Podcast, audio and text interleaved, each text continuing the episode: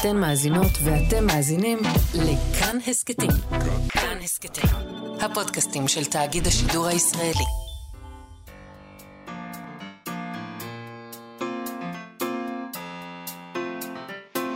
מה שכרוך עם יובל אביבי ומה יעשה לה. שלום, צהריים טובים, אנחנו מה שכרוך, מגזין הספרות היומי בכאן תרבות, 104.9 ו-105.3 FM, אפשר למצוא אותנו גם ביישומון של כאן, באתר של כאן ובשלל יישומוני ההסכתים, איתנו באולפן, המפיקה שלנו דניאל פולק, על הביצוע הטכני, אלעד זוהר, שלום לכם, שלום יובל אביבי.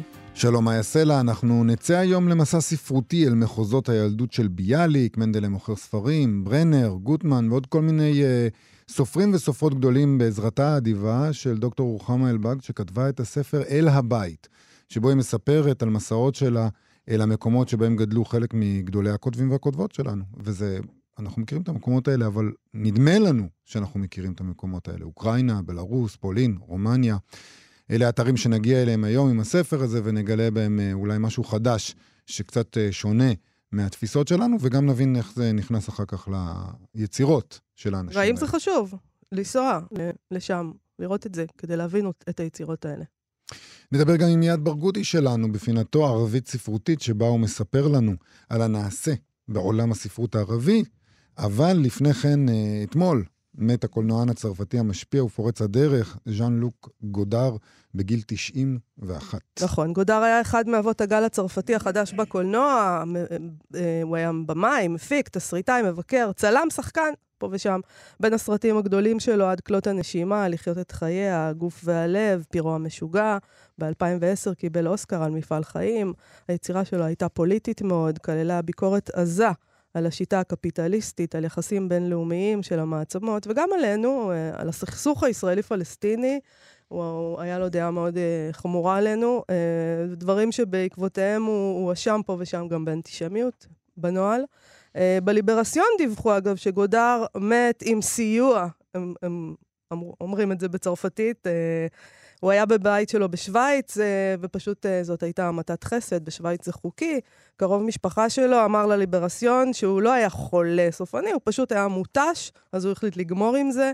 זאת הייתה ההחלטה שלו, והיה חשוב לו שידעו את זה. עורך הדין שלו, לעומת זאת, אמר שהיו לו כל מיני פתולוגיות שהגבילו אותו. בכל זאת, הוא היה בן 91. אנחנו נקרא, נקרא קצת מתוך הספר ארכיאולוגיה של הקולנוע וזיכרון המאה.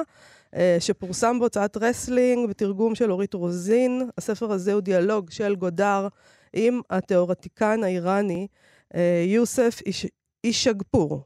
בבקשה. כן, השניים אה, מדברים על הפרויקט שלו, היסטוריות של הקולנוע, ובין השאר מדברים שם על הקשר בין סרטים לספרים. ההיסטוריה של הקולנוע זה פרויקט שלו שבוחן כשמו כן הוא את ההיסטוריה של הקולנוע, אבל הוא עושה את זה בדרכו כמובן, הייחודית, זה חלק מהעניין.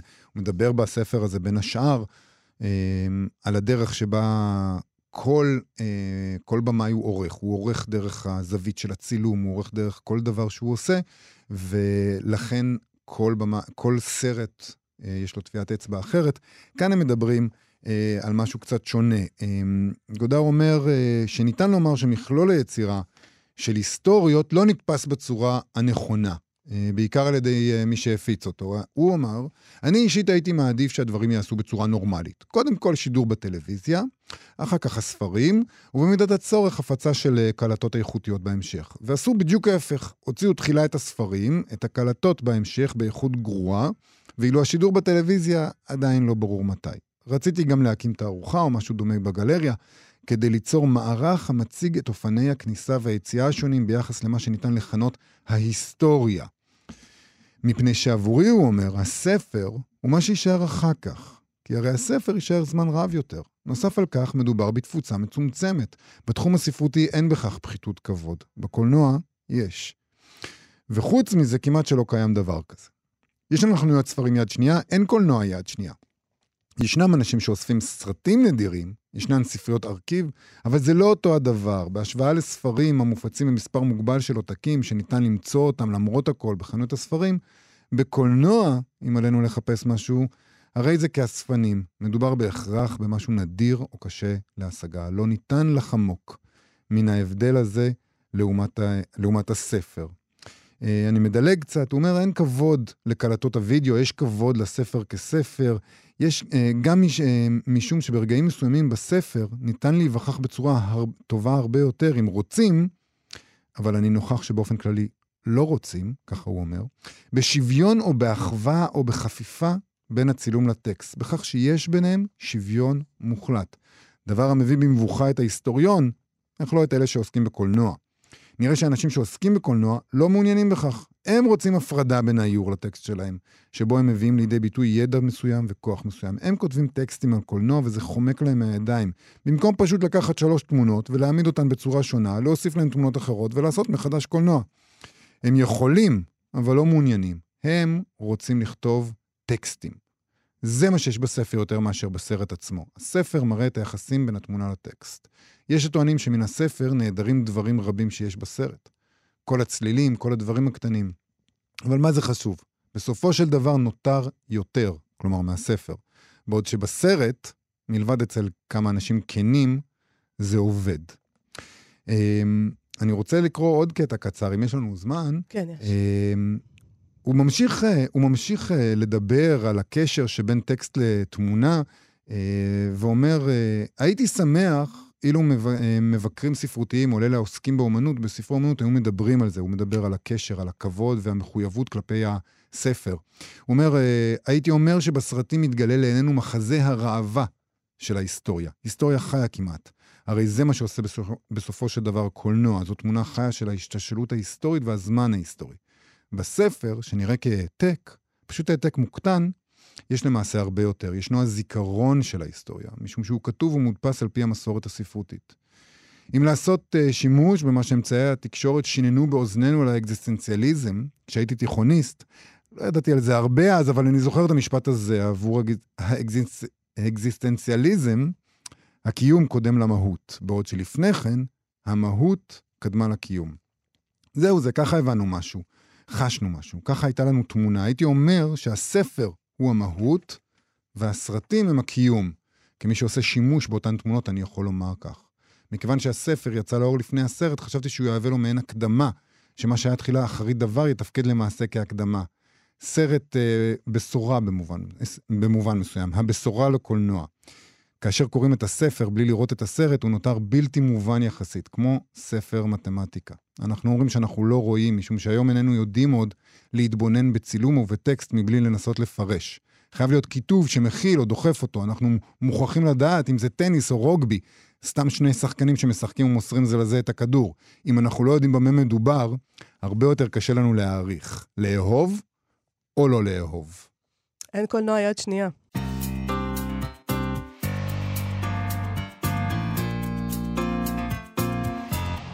שכרוך בכאן תרבות, חזרנו. אז על מה אנחנו חושבים כשאנחנו חושבים על קישינב? מה עולה בדעתנו? אני חושבת שרבים יענו כמוני, שהם חושבים על קישינב מהפואמה בעיר ההריגה שכתב ביאליק בשנת 1903, אחרי פרעות קישינב.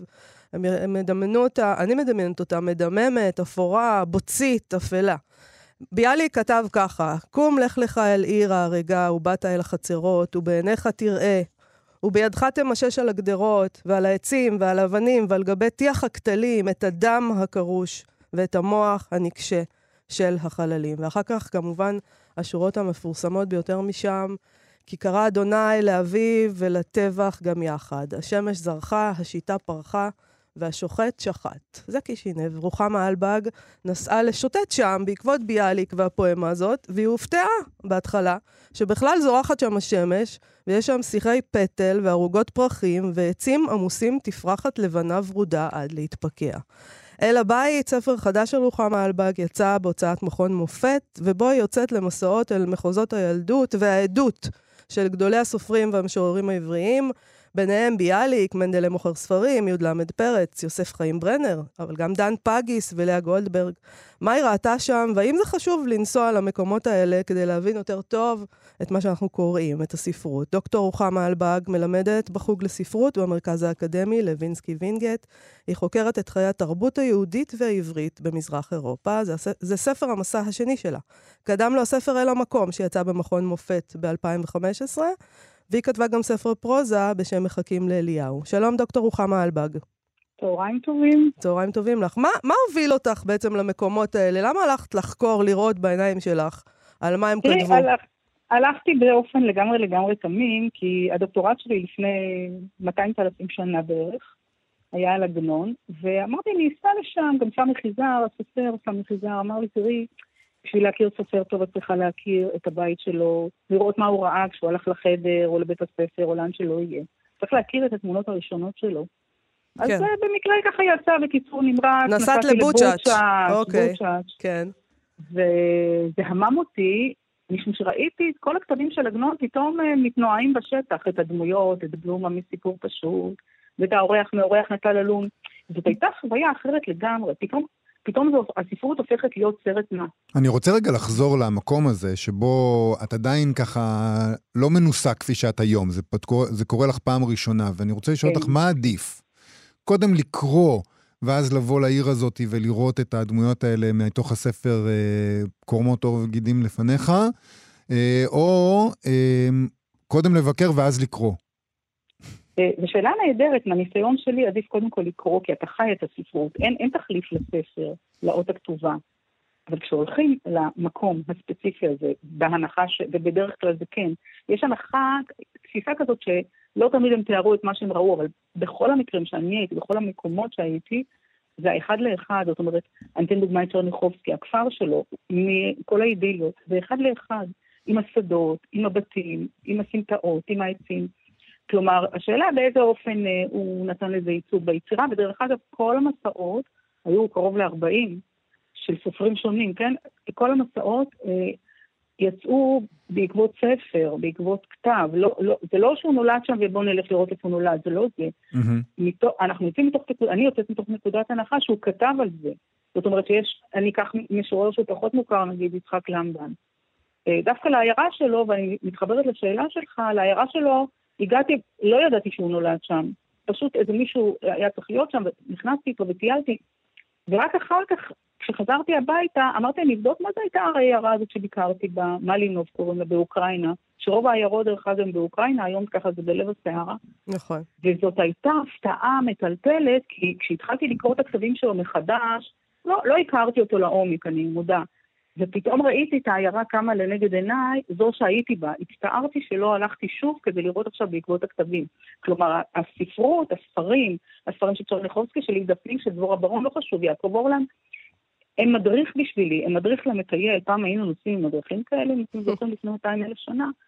אה, אז זה היה מדריך. זה מדריך אבל המקומות לא. נראים אותו דבר כמו שהם נראו פעם. באיזה אה, אופן זה מדריך? מה, איך, אה, אולי זה בדמיון שלנו. כן. נכון, אתם יודעים, התוכנית שלכם עוסקת בספרות, אנחנו מפעילים תועפות של דמיון כשאנחנו קוראים ספר.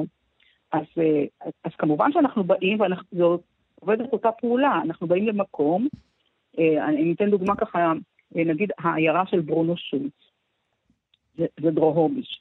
כן. וכשנכנסים לשם, אז לא צריך אפילו להכיר את הכתבים של שולץ ולהבין שזאת עיירה קקופונית כזאת, שהיא מטורפת. בלי להכיר את הכתבים שלו, אחר כך כמובן שאם מכירים אז יש לזה ערך נוסף. כלומר, אתה, לכל מקום שאתה מגיע, גם לא עיר ספרותית. אה, אני יודעת, איזה עיר אה, בת ים כזאת, נגיד. אה, אז אתה צריך להפעיל דמיון כדי להציב את, הד- את הדמויות במקום שלהן, את האנשים שמהלכים ואת האווירה שיש בה. זה לא לבוא נקי. אתה, אתה לאף מקום, אני חושבת, אתה לא בא נקי. אבל את חושבת שאת מבינה אחרת את הספרות אחרי שהיית במקומות? לגמרי. נגיד שג- אה, שלאה גולדברג כותבת כן. על קובנה, את נסעת לקובנה. לגמרי. ראית, פתאום ראית אחרת משהו לגמרי. במה שהיא כתבה? באיזה אופן? אה, קודם כל זה מעלה את העיר עוד קומה, כי התיאורים שלהם הם בדרך כלל בין נוסטלגיה לבין תיאור. זה, זה בערך נע ככה. והיא בהרבה פעמים, ככה, זאת אומרת, פעמים רבות היא כתבה ש, שקובנה היא עורבת חזירים, והיא לא אוהבת אותה, כלומר זה הרגשות שלה אה, כלפי העיר הזו. ואחרי השואה, שזה מעניין, אחרי השואה היא חזרה אליה במרכאות דרך הכתיבה, ופתאום היא הפכה להיות עיר זוהרת ויפה. ו- ואני אני רציתי לראות איפה היא חיה. כלומר, מה זה החצר הזאת שהיא תיארה? את הבית הזה עם החלון שמתבוננת החוצה ורואה אה, עץ, עץ הגס מלבלב. כלומר, מה היה שם? מבחינתי, אני, ואני רואה את זה גם, אני זה לא דוגמה, כי אני יחידה בעולם כביכול מהבחינה הזו, אבל כשבאים איתי אנשים, ובדרך כלל גם מצטרפים אנשים שוחרי תרבות וכולי, אז אנחנו בהחלט מבינים את, אני רואה את ההתפעמות הזאת של, פתאום אתה רואה את זה, פתאום זה הופך להיות מסרט נע, חי, מדבר, עם טקסטים, עם שירים, לפעמים גם לחנים. למשל בארץ אהבתי פתאום מקבל איזו משמעות אחרת. גם העיירות האלה, גם היום כשהם השתנו, ודרך אגב שני הספרים, יש שם 24 פרקים, שני הספרים כמעט לא נוגעים בערים, הם רק בעיירות קטנות, עיירות נידחות כאלה. אה, אז המבט הוא אחר לגמרי. גם מה זה בכלל העיירה? יש לנו איזה דימוי כזה שהוא לדעתי קצת מעוות. נכון. של עיירות כאלה. כמו שאת תיארת בהתחלה, וקראת את זה יפה וגם גם דייק, שזה אפור וקודר ומטיל אימה. ופתאום באים, עכשיו זה לא חוכמה, כי אנחנו באים בקיץ, אז הכל פורח ומלבלב. אוקראינה היא ארץ, היא ארץ, אה, גם פולין, זה לא רק אוקראינה. רוב היוצרים הגיעו מאוקראינה, אבל יש גם את בלרוס ואת ליטא ואת רומניה ואת פולין. עכשיו רומניה היא מרהיבה, פשוט מרהיבה. קישינב זה פשוט מקום יפה. כן, את יודעת, הרבה מאוד אנשים. שמבקרים אפילו באושוויץ, גם אושוויץ שאחד יפה. הדברים הנוראיים זה שאנשים חוזרים משם פתאום מבינים כמה יפה שם, ובתוך היופי כן, הזה. נעשה הדבר הזה. זה- אז אמר לי שותף שלי, אסתטיקה לא תמיד היא העניין כאן. כן, כן, יש לי כמה שותפים. אז במקרה הזה של הספר האחרון, אל הבית, אז השותף שלי, אה, פרופסור דוד אסף, הוא כתב שני פרקים על מנדלה ועל ביאליק, ו... והוא אמר לי, תראי, גם צריך לבוא בחורף.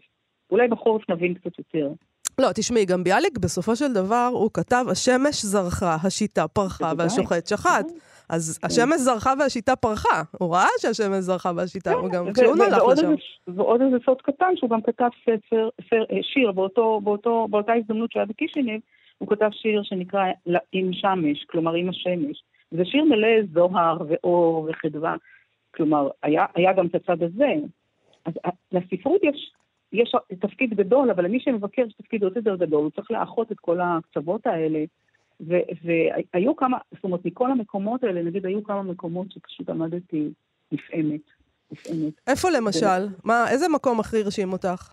המקום שאותי הרשים, אולי זה גם קשור לחוויות שלי אה, בתור נערה, כשהתחלתי לקרוא את אה, טרוניחובסקי, וראיתי בעיני רוחי את הכפר הזה שהוא נולד בו, בכחום היום או לביבות, כן.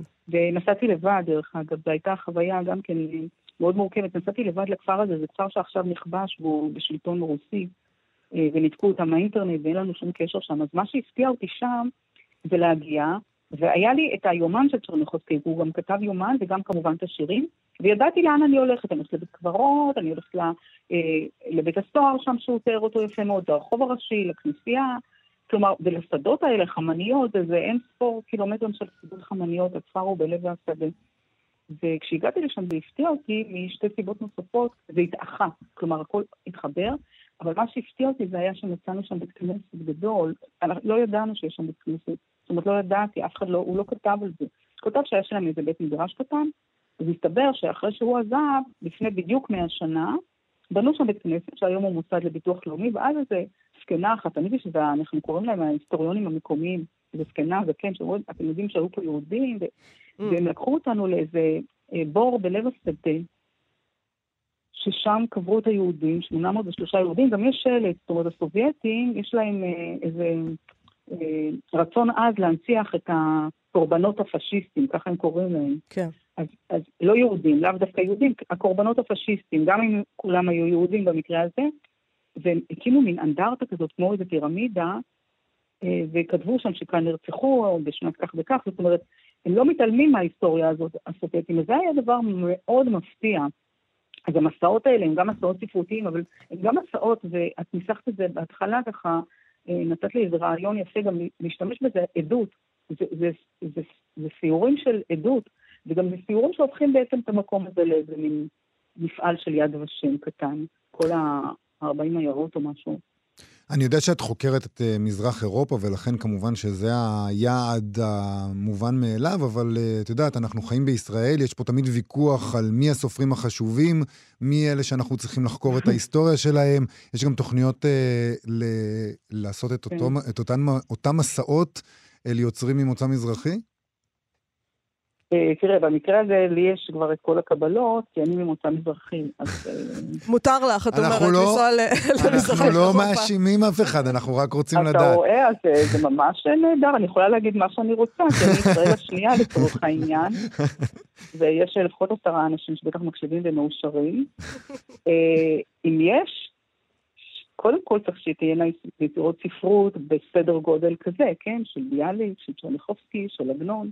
אחרי שזה יהיה, את נפתח. יכולה לנסוע למשוררי ימי הביניים ולעשות איזה טיול נחמד בספרד, תקשיבי, כן, זה יכול כן, להיות אבל נחמד ימי שם. הביניים, ימי הביניים, ממה שאני מכירה, ואני מכירה לא מעט, אין ממש תיאורי מקום. אה, למשל אלתרמן, ניקח את אלתרמן, שהוא תשובה למה שאתה שואל, אלתרמן לא כתב שום דבר על המקומות שהוא חי בהם, הוא חי בקייב, הוא חי בוורשה, הוא נולד בוורשה, כן. והוא חי בקישינב, אפרופו קישינב, הוא חי בקישינב חמש שנים. והוא לא כתב כלום, אז בעקבות אלתרמן אין סיור, אני מצטערת, אולי בתל אביב נעשה. זאת אומרת, אם אתה כותב ואתה מנכיח את המקום הזה שהגעת ממנו ויש לך יחס אליו, לא משנה, למשל ברנר תיאר את הכפר הנידח הזה בסוף העולם שם בצורה די אה, קודרת ודי שנואה ודי אה, ככה אה, עם הרבה הרבה טינה כלפי המקום הזה, אבל הוא תיאר את זה והוא, והוא, והוא כתב על זה, אז יש, יש בסיס. עכשיו, יכול להיות שאלי אמיר מתאר את בגדד, אז אז כש- כשיהיה אפשר... אני כשנוכל. וואו, כן. אני אשמח. וואי, נבוא אני איתך מעוניינת, לב- אני נבוא באה. איתך לבגדד בעקבות... נרשמת. אה, במיוחד. שאני ממוצא אה, ארם, איך אומר חיים בר, את מארם נהריים. אני מארם נהריים, וואו. יש לי סיבה נוספת.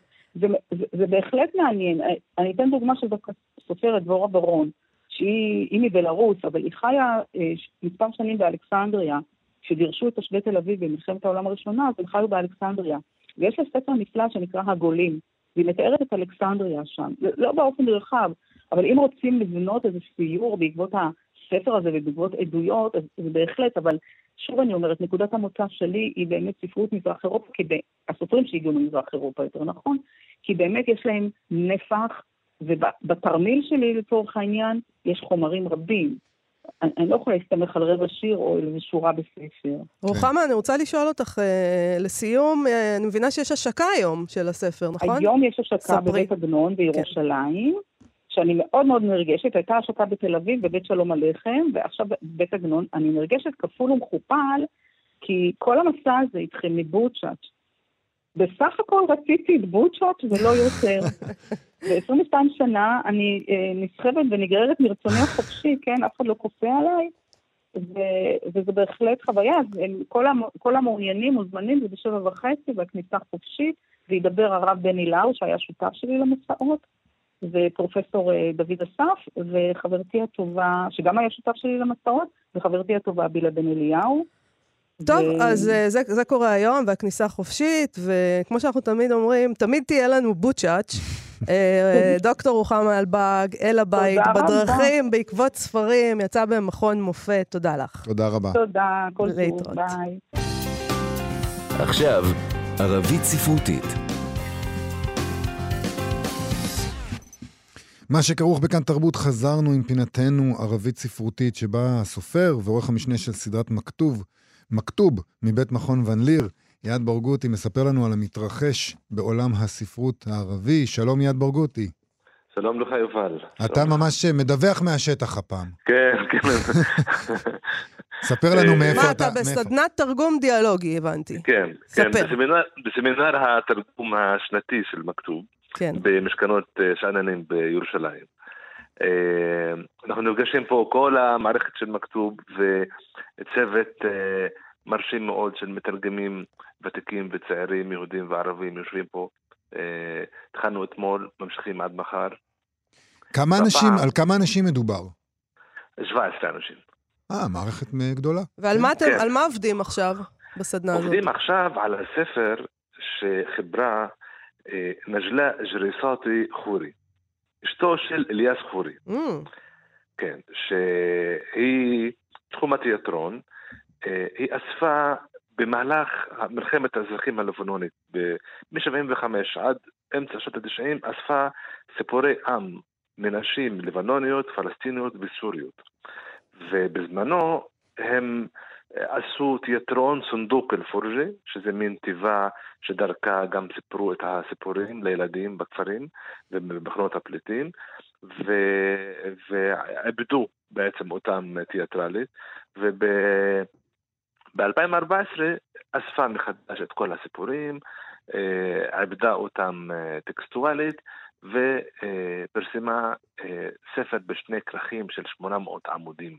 שיש פה יותר ממאה ספרים, מאה סיפורים, סליחה, מדהימים, פנטסטיים, מעניינים, שבעצם העבירה, ל...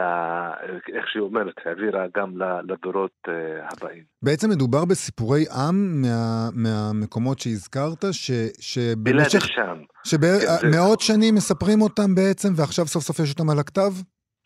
אה, יש פה סיפורים שונים שגם מושפעים מאלמנטים שונים, חלק דתיים וחלק ספרותיים, וזה, לא יודע מה, אה, אה, מה העומק ההיסטורי של כל אחד מהם, mm-hmm. אבל מדובר פה בסיפורים ש, שהסבתות ירשו מהסבתות. Mm-hmm. סיפורים ש, שסופרו באזורים שונים מבלעד שם, מהלבנט.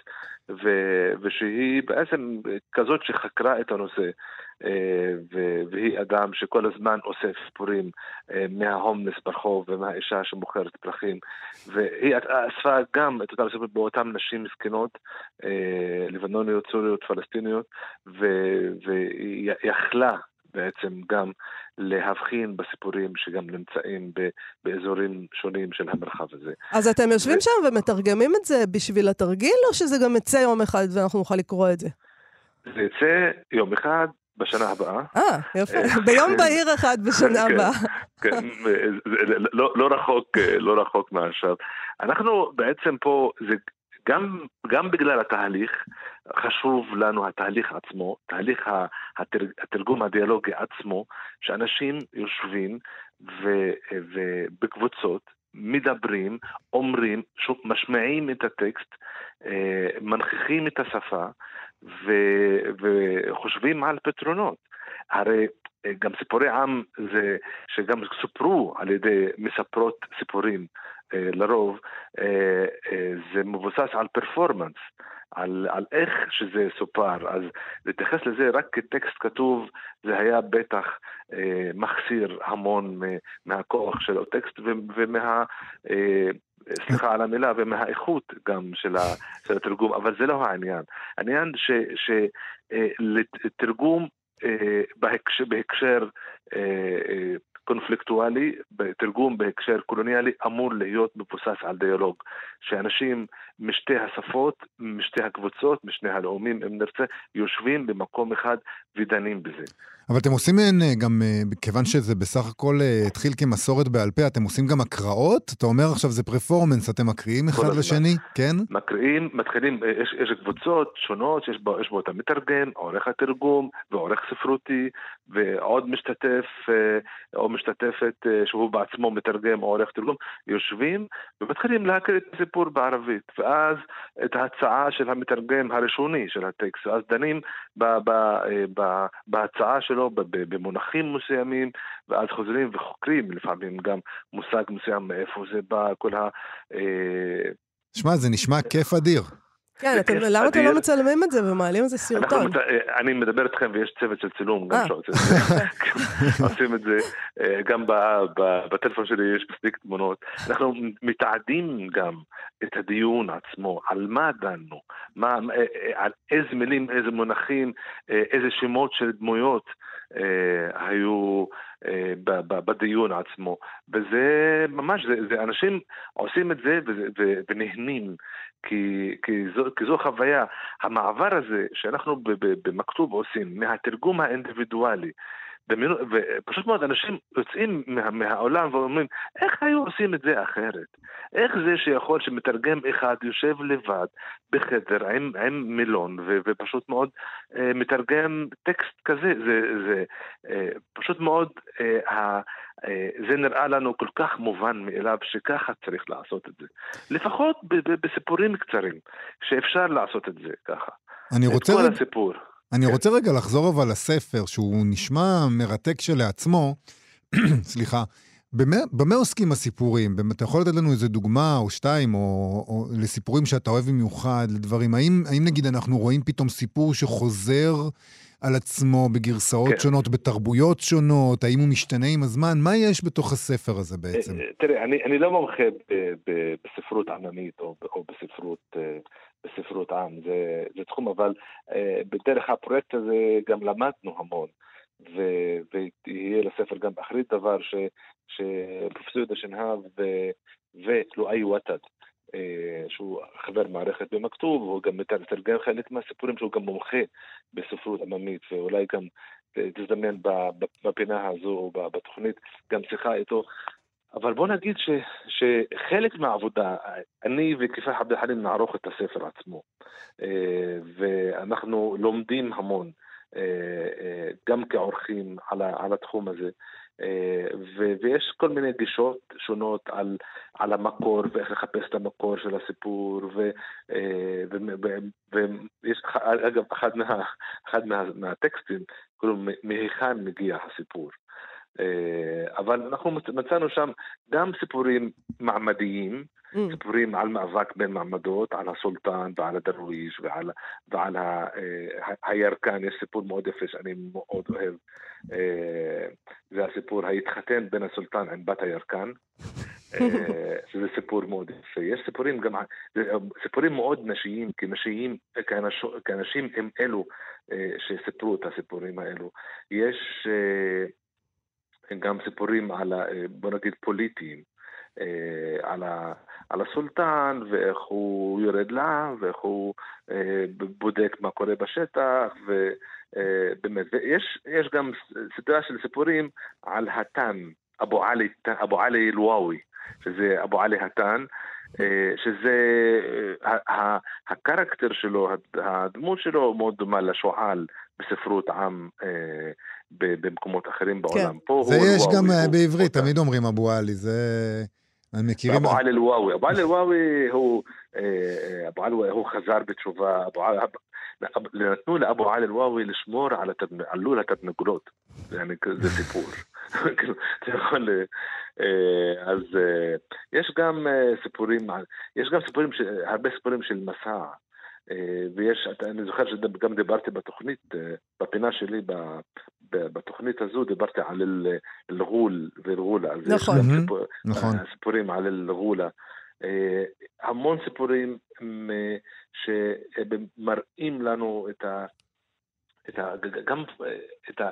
תראי, יש, יש, את- יש את ה, כל העניין של אה, המחקר על הספרות עם כטקסט שאני דרכו יכול להבין גם היסטוריה חברתית ותרבותית, אבל אני גם יכול לראות את, המודחק באותה תרבות.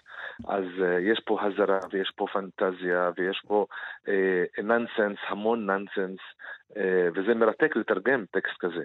אה, טקסטים כאלו. זה נשמע אז, אה, גם מרתק וגם הסדנה הזאת נשמעת כיף גדול. אנחנו אה, מחכים לספר. מחכים לספר. הערב יש במשכורת שאננים אה, אה, ערב מיוחד, כאן, כאן יא מכאן היה או לא היה, יהיה לנו ערב באמת מרתק עם, עם אה, גם שירה אה, מ- מ- מ- מתרבות בלעד א-שאם, גם סיפורים, גם הרצאה על סיפורי עם, גם הקראה דו-לשונית לאחד מהטקסטים על המלך שלמה או אל-מליק סולימאן. אה, יהיה, יהיה באמת לנו ערב מרתק. היום בערב במשכנות שאננים. כן, כן. יעד ברגותי, תודה רבה לך על הפינה הזאת. כאמור, אנחנו מחכים לספר מאוד מאוד. שנה הבאה. תודה רבה. תודה ביום רבה. בהיר אחד ביום בשנה. הבאה. הוא ייפול עלינו. ליעד. להתראות.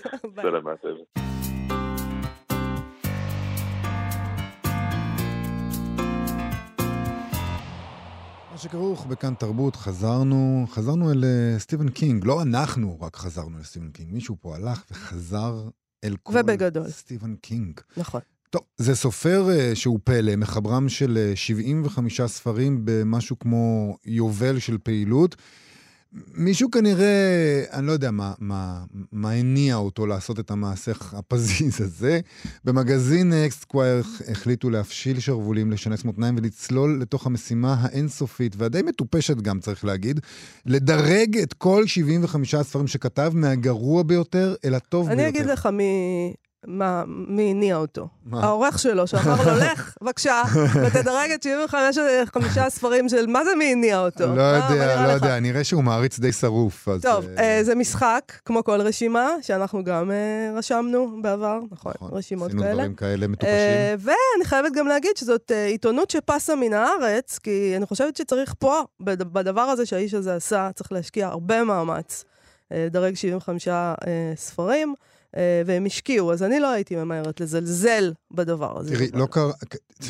קוראים את מה שהוא כתב, וזה נראה כאילו, אני Mm. לא חותם על זה, שהוא פשוט הלך וקרא את כל הספרים. מחדש. כן, הוא נשמע כאילו הוא זוכר הרבה מאוד פרטים, שזה לא שהוא קרא את זה לפני 30 שנה, ו... יאללה, זה נראה לי מקום 29.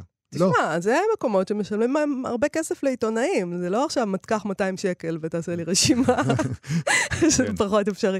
אה, טוב, כדאי לקפוץ לרשימה המלאה הזאת, נכון? כדי כן, לקרוא, מאוד. כדי לקרוא את הסקירה אה, כולה, כן. אה, שתהיה די מהנה בשביל מעריצי סטיבן קינג, ובשביל עיתונאי תרבות, סתם בשביל לראות מה קורה אני חושב שכל אחד, זה מעבר נורא לים נחמד. בעניין הזה. זה גם כתוב היטב. כן, אבל אתה יודע, אה, אה, כעיתונאית זה גם מעורר קנאה מבחינתי. נכון. שמישהו יכול להקדיש את הזמן ואת המשאבים לדבר כזה. אה, אבל בוא תעשה, נעשה את העבודה בשביל וואי, שאר עשינו, האנשים. ש- אנחנו, אנחנו התאמצנו הרבה פחות. הרבה פחות. הרבה פחות. ניל מקרוברט הוא הנפש האמיצה שפצעה לת- פסעה לתוך הביצה הטובענית הזאת. שאפו, ניל, כל הכבוד, אתה עמוד האש שלנו, באמת, אה, המראה שלעולם לא נדמה לה. אה, לעולם לא יהיה עוד סופר כמו סטיבן קינג, הוא כותב, לא בטוח שהיה יכול להיות סופר כזה מעולם בכלל. או שהיה בכלל סופר כזה. בדיוק, מי זה. סטיבן קינג? כן. הוא מצהיר שם בכתבה שקינג עיצב מחדש את ז'אנר האימה בדמותו ובצלמו, אה, אבל בגלל רוחב היריעה שלו והעובדה שלפעמים פרסם שניים שלושה ספרים בשנה, הוא זכה לבוז מהביקורת. מצד שני הוא מזכיר מיליונים מעריצים אותו, סופרי אימה רואים בו אב רוחני, אחד מהם, ככה הוא מזכיר שם, כינה את סטיבן קינג שפת האם שלי. זה יפה. נכון. אז בואו לא נשאיר את המאזינים במתח. הספר הכי גרוע ברשימה נמצא במקום ה-75. הוא ספר שנקרא Faithful. כותרת המשנה שלו היא אה, Two Diehard אה, Boston Red Sox Fans. נשמע לא ממש שמעתי על הספר הזה. מימיי. Boston Red Sox Fans. כן. לא היחיד, אגב, ברשימה הזאת שלא שמעתי עליו מעולם. אה, כן, טוב, אנחנו לא מעריצים של סטיבן קינג, ובוא, כ-75 ספרים. הספר הזה הוא סימן לאובססיה שלי, כתב מק רוברט, זה תיאור, ש... ולכן גם לא שמענו על זה, זה תיאור של עונת 2004 של קבוצת הבייסבול בוסטון רד סוקס. והוא בלתי קריא עבור מי שהוא מומחה לבייסבול, מי כלומר, מומחה, מי כן. שאינו מומחה, סליחה. אה, כלומר, ישראלים כנראה לא, אה, חלק מהישראלים, יש, יש, אני בטוחה שיש כמה ישראלים שרואים בעצמם מומחים לבייסבול, כי אנחנו, אנחנו אנשים מומחים הרי, אה, אבל הוא בעיקר אוסף אה, של סטטיסטיקה על בייסבול, כנראה, הספר הזה. אה, משונה כמו המפותלת בעלילות קינג, ככה הוא כותב. ככה הוא כותב. כי בטח קינג, שהוא, גם כשהוא לוקח אה, נתונים סטטיסטיים, הוא מצליח לעשות מהם משהו... כותב אימה. כן. טוב, אז הפרוזה הכי גרועה של קינג במקום 74, זה ספר שנקרא The Colorado Kid, הילד, אה, הילד קולורדו. ניסיון שלו לכתוב ספרות פשע, מעשייה אפויה למחצה על עיתונות פריפריה ופשע שלא פוענח. אה, ככה הם כותבים שם על הספר הזה, ולקינג אה, עוד יש את החוצפה, הפשע לא מפוענח בסוף, כן, נכון? בסוף הספר. הוא אני דנית. אוהבת, אני אוהבת. הוא אני אוהבת דנית, no one. אף אחד לא יודע. לא מוצאים את הרוצח, זה פשוט ככה קורה לפעמים בחיים. טוב, ממקום אה, 74, נדלג הישר אל המקום הראשון. כי זמננו קצר, ומי שרוצה לעבור על זה אחד-אחד פשוט יכול אה, ללכת לרשימה. וזה מה שמעניין, נכון? כי הרי אני בטוח שמעריצי סטיבן קינג לא סגורים. אין, אין אחידות דעים, זה לא שקיבצו אותם ואמרו, עשו הצבעה והחליטו מה הכי טוב, בטח לא, זה לא, לא, יעצבן יש פה מאוד- בטח ויכוחים רציניים. מדממים אפילו. נכון. אבל אין הפתעה נורא גדולה. It, זה, נבחר למקום הראשון. אה, ספר אה, שמעריצי קינג, וכולנו מכירים אותו גם מהסרט וכולי וכולי, זה שהמפלצת אה, לובשת את דמות הסיוטים שלך, לכל אחד יש מפלצת אחרת. ספר ענק שמציג את המפלצת האולטימטיבית, ככה הוא כותב עליו, אבל הספר, לדעתו, בעצם עוסק באהבה שמסייעת לך לעמוד מול האפלה. מרגש. הספר העמדה הגיע למקום השני. אה, הוא כותב שם, הכי כיף שאתה יכול לעשות כשאתה קורא ספר על סוף העולם. אה, הניצוץ על אה, גבר שמנסה נואשות לשמור על משפחתו ועל שפיותו מול לחץ כלכלי ושטני. נמצא במקום החמישי, סליחה, ומיזרי, שמבחינת uh, מקרוברט הוא uh, הדרך של קינג לעסוק במורשת ספרותית, במקום השישי, אה, והממואר של קינג על הכתיבה נמצא במקום ה-12. טוב, אני לא מעריץ של קינג, אבל אני בעיקר מעריץ בן אדם שהולך וקורא שוב את כל 75 הספרים שלו כדי לחבר את הרשימה הזאת. אני רק באמת רוצה לקוות שתגמלו אותו כראוי, כי זה, מה, זה חודשים של עבודה. הם תגמלו אותו שם, אל אני תדאג. כולי תקווה. הכל בסדר. אה, זה זמננו לסיים. נכון. תודה רבה למפיקת התוכנית שלנו, דניאל פולק, נעמת לנו מאוד. תודה רבה גם לאלעד זוהר על הביצוע הטכני. בואו לבקר בעמוד הפייסבוק שלנו ושל כאן תרבות. להתראות. להתראות.